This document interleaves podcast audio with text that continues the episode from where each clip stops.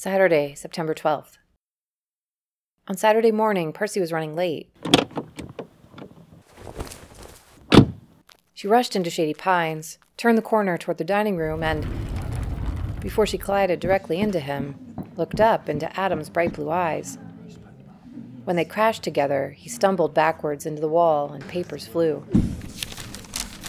Adam! Oh, holy crap, I'm so sorry. By the time Persey reached out to help him, he'd already recovered his balance and had bent to retrieve his mail from the floor. No harm done, Persephone. Are you sure you're okay? You mean because I'm old? he asked, raising his eyebrows and vaguely shaking his head as if giving her a subliminal cue. Persey couldn't help but think about his journal. Well, I mean, I would ask anyone if they were okay after I charged into them like a raging bull. Mm, you as a raging bull doesn't fit. You're more like a comet or a hunting owl. But I'm really fine, Persey, thank you. You seem okay? He reached out to cup her elbow in his hand. After she nodded, he continued, You're right, of course. Someone my age could break a bone by sneezing. But mind you, I'm only old in the traditional chronological sense. Everything else about me is actually, in some ways, I'm younger than you. And how young would that be, Persephone? How young do you think I am? she asked, smiling and crossing her arms over her stomach. Adam grinned. Well, since you're not in jail after your five finger hijinks, I'd say 17. Wrong. I'm more than 17, but also less than 18. And you're what? 78? Oh my. Not for a while now. I'm 82 by the rotations of this earth. But the other, more important measures, they are not quantifiable, just described with the quality of young. By those measures, I might be old. I'm, I might be older than you. That very well may be. But I'll have to get to know you better before I can judge. He leaned slightly toward her and asked, What do you say to more tea? If his eyes could make sounds, the room would have filled with the ascending strum of a harp. Persey looked up to Adam's eyes, but found his forehead. Was he shorter? His shoulders did seem closer to hers, as well as broader and fuller. His shirt even looked a little tighter. I would, I would, but uh, I can't today. My dad and I are going to the beach. She had a fleeting inclination to invite Adam along. Tuesday? Tuesday works, yeah. Um, I have a big research project I have to work on. Maybe you can help me with it? I just need to ask you a couple questions. I would be honored. Have a nice time at the beach, Persephone. I'll look forward to our tea. As he walked away, she felt slightly confused. He seemed different, except for what was behind his eyes.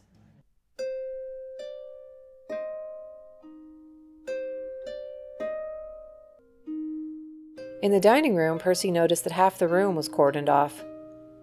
Huge party? she asked Denise. Yes and no. It's a wake.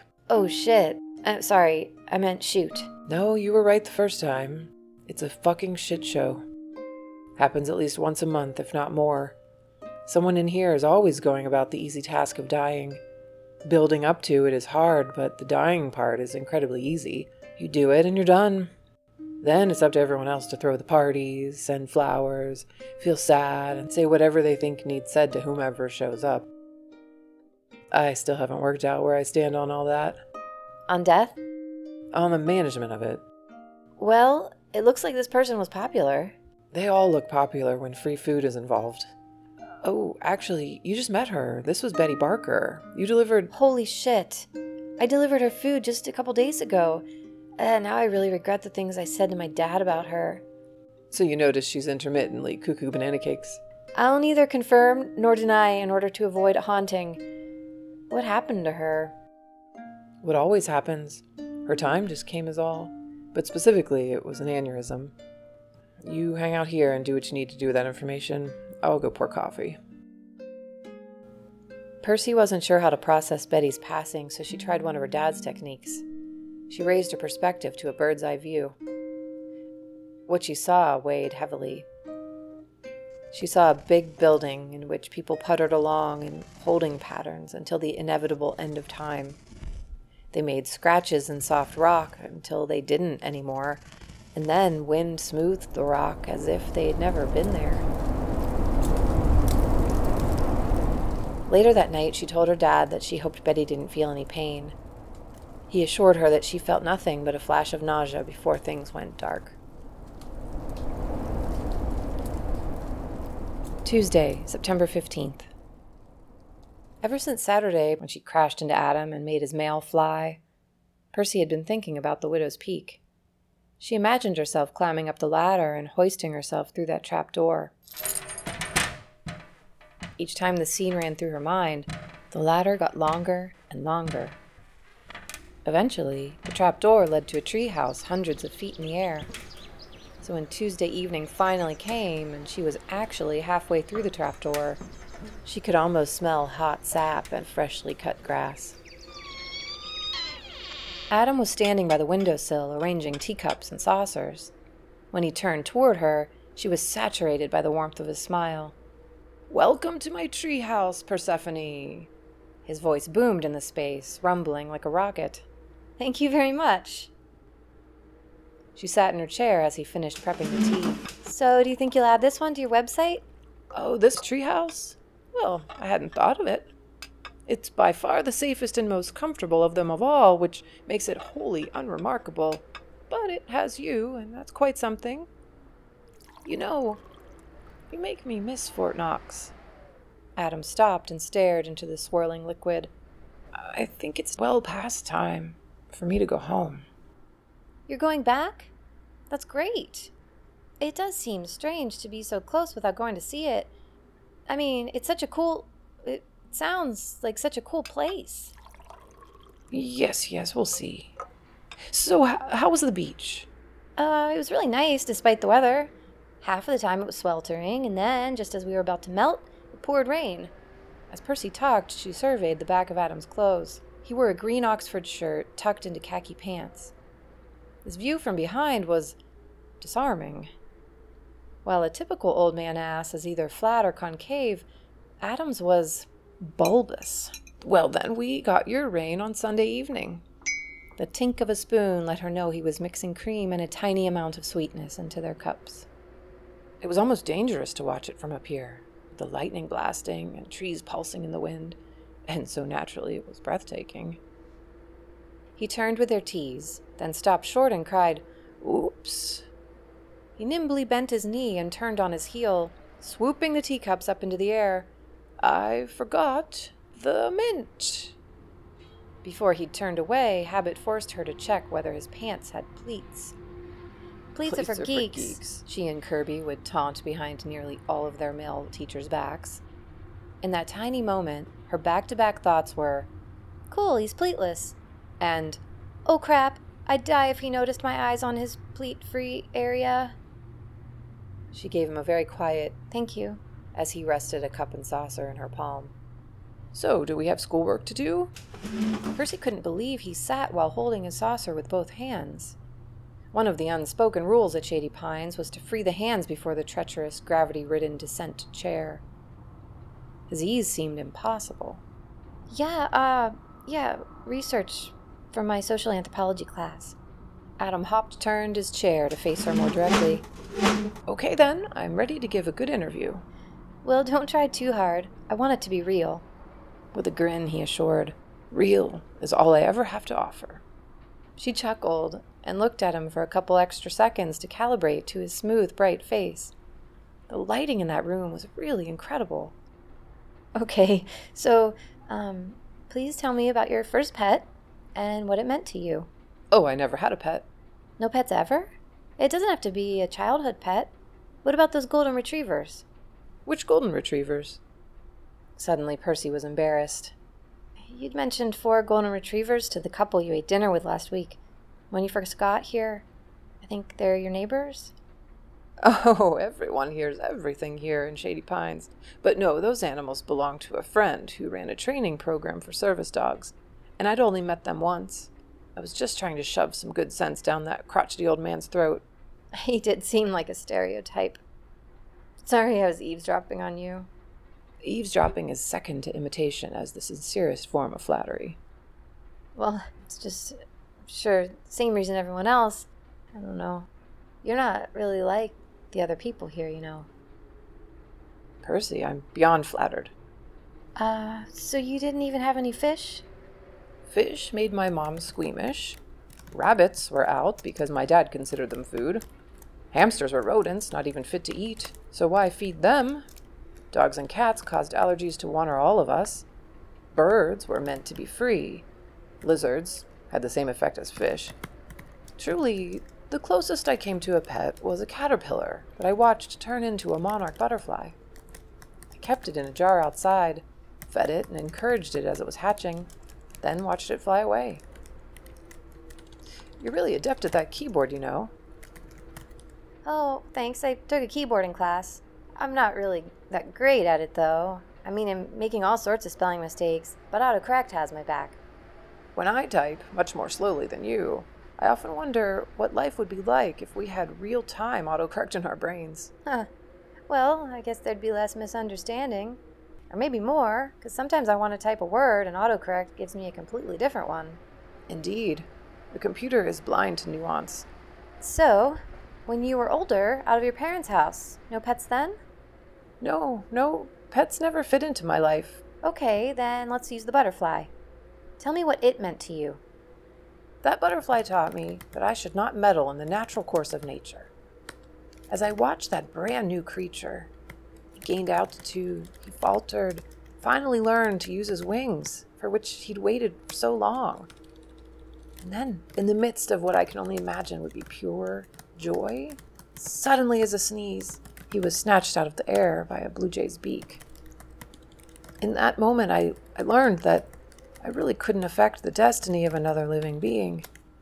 But despite that logic, in my heart, I felt I could never not try to help. Oh, that's so sad. And a great answer for my paper. Persephone felt him watching her as she finished typing up her notes. She adjusted her posture and made sure she wasn't making a weird concentration bound face. Okay, next question. Wait, what about you, Persey? What was your first pet? Oh, um, that was our dog Alfred. And what was Alfred like? Oh, Alfred was great. He was easy. He was patient. He always seemed to know that you take him for walks when the time was right. He'd just wait for that time. And he liked his food, but he knew the difference between his food and a human's food. He never begged. He just watched. He did ransack the garbage can one night, but seemed regretful as he watched my mom clean it up, then never did it again. And he never barked, only peed inside once, and that was because we all thought someone else had let him out. And he chose to pee in the very middle of the concrete floor in the basement. He was afraid to go down to the basement, but the rest of the house was carpeted, so. Adam sipped his tea noiselessly, waiting for more. Still, there was something terrifically frustrating about Alfred. I didn't realize this until he was gone, but it was impossible to tell him how special he was. He never knew. Well, I guess he didn't have the capacity to know how different he was from other dogs. He was truly special. I, re- I really loved him. I couldn't really tell him that, though, you know? I mean, I'd maybe tell him, but he wouldn't understand.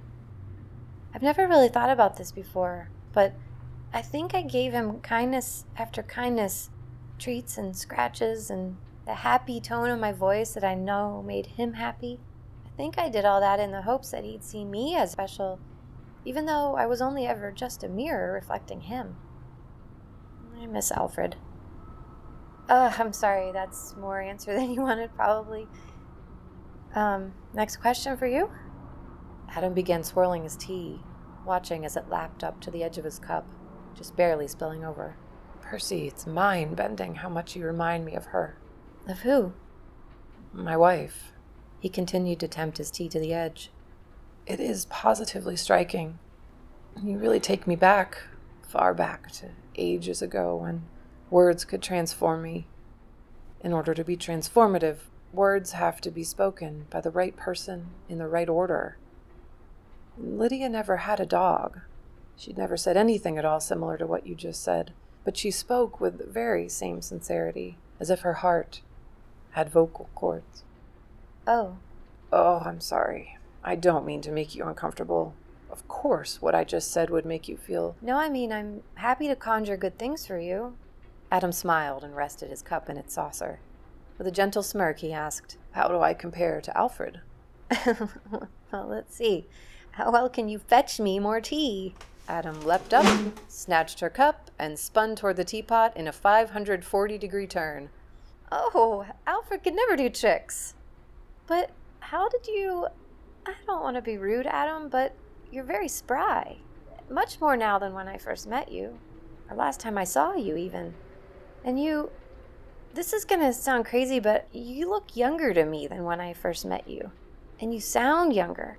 And aren't you shorter? Adam chuckled as he sat and crossed his legs. Oh, well, I don't know about all that. I do feel exceptionally good, though. I'd like to say it's the food, but that's a culinary impossibility. Probably stress reduction. It's nice to settle in without a care beyond figuring how to pass the time. And you've helped with that, Persey, probably more than you could fathom. He paused, cocked his head, and asked, How young do I look to you? Well, 60 or 40 maybe. Must be the lighting up here. The angles? It's completely nuts, I know, but just now, out of the corner of my eye, I could swear you looked closer to 20. How intriguing. Adam stood while he mused. I would quite enjoy feeling young again. He walked to the window to rest both hands on the sill. Persey watched past his shoulder at the treetops that rolled and switched places in the wind. Persephone, if it's okay, I'd like to give you something. He reached into his shirt pocket as he turned, then handed Persey a black velveteen satchel. After he dropped it into her palm, she untied the cord, reached in with a hooked finger, and pulled out a silver chain. When a pewter charm popped out of the bag, she lifted her arm and watched it swing. It was half of a circle, about one inch long, a half inch wide, inlaid with swirling floral patterns. It was Lydia's. I'm not suggesting you wear it, of course. I just want you to have it. And later on, after. Later on, I'll give you my half so that you can share it with someone special. Will, will it fit? came out of her mouth, but she didn't know what she meant. After she looped it around her head and lifted her hair out from under the chain, Adam leaned back to look at her. Aha! It does fit. It's right where it belongs. With a jolt, he sat up and said, See? He unbuttoned the second button of his shirt, dipped his finger under the collar, and pulled the silver chain he wore. He pinched his pendant, pushed it toward her, and nudged his head to encourage her to do the same. She tentatively drew her half closer to his, and when they snapped together, she forgot her nervousness. The engraved lines on his pendant were angular and geometric, but gracefully transitioned into the swirls and shadows on hers. It seemed like the two pieces had melded into one, so convincingly, in fact, that she bent them slightly to make sure they were still independent. Magnets? she asked, glancing up into his eyes. Magnetite, the mineral in the brains of lobsters and homing pigeons that helps them find their way home. Her eyes dropped to the pendants. His fingers were plump, his knuckles smooth, and hands completely still and steady. She dropped her hand into her lap, but did not sit back. Thanks, Adam. I really don't know what to say. She raised her eyes to see his heavy frown. For him, the circle their pendants made held regret and mourning. She marveled at the smoothness of the skin around his eyes, and how his rosy cheeks were outlined with the slightest scruff of an exuberant beard. I feel so happy right now, Persephone. He leaned closer to her, forehead first. He smelled like work and recreation. Goodness, I'm sorry. I'm sorry. Their pendants snapped apart and landed on their chests with a simultaneous thud. When hers touched her skin, it was as if a stone had been dropped into a lake. She was covered with ripples. I'm sorry. That was altogether inappropriate. Um, She couldn't identify what she was feeling. Here was Adam, but also a stranger she'd never seen. Sitting in front of her was an 18 year old man, strong and sturdy, with Adam's bright blue eyes and confident poise. is there a mirror in this treehouse? Why, mint in my teeth? No. Y- you should see yourself, Adam. See if I'm crazy. Persey, as much as I wish it could be, I'm the old man I've always been becoming. His body is rickety and wrinkled and frail. He looked down at the back of his hands and stopped talking. He squeezed his arm from wrist to bicep. He laid his hands on his chest and patted down to his belly. He put his hands on his face, squeezed his cheeks, and pinched at the air in front of his throat. Where's my turkey neck? Adam hopped up to look at his reflection in the windows, and Persey stood to switch on the fluorescent lights. What the fuck? What the fuck? He repeated as he turned to face Persey. So you see it too? Adam turned back to his reflection and said, And I feel it. Persey pressed her new pendant between her fingertips and watched Adam marvel at his reflection. A few seconds passed before they heard clomping footsteps. They looked at each other and then at the door as it swung open. A security guard stopped in the doorway, short of breath and wearing a surprised look on his face. What are you two doing up here? Having tea. Would you like some? When Persey looked at Adam, she gasped. He was old again. Desperately old. Wrinkled, frail, hunched, and weak, he had reached out to the windowsill for support and curled against it like a wet paper towel.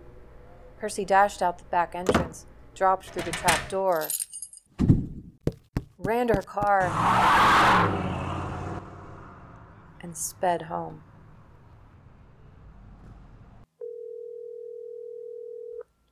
Thursday, September 17th.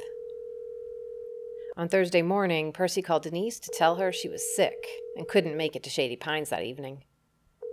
She hated lying, but needed more space from what had happened with Adam. Though, as she described her symptoms to Denise, she realized she wasn't actually lying. Her nausea and headache had been getting increasingly more intense for the last week, since last Thursday, but she still felt up for going to school. After her last class, she found herself back at the driveway that led to Fort Knox.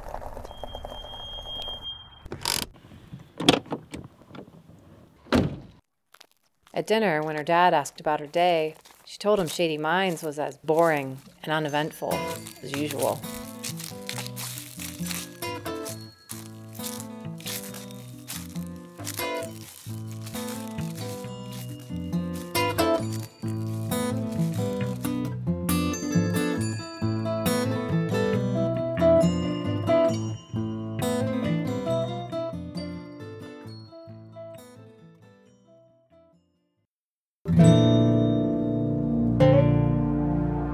Love Makes Old New was written and produced by someone called Dora Henry.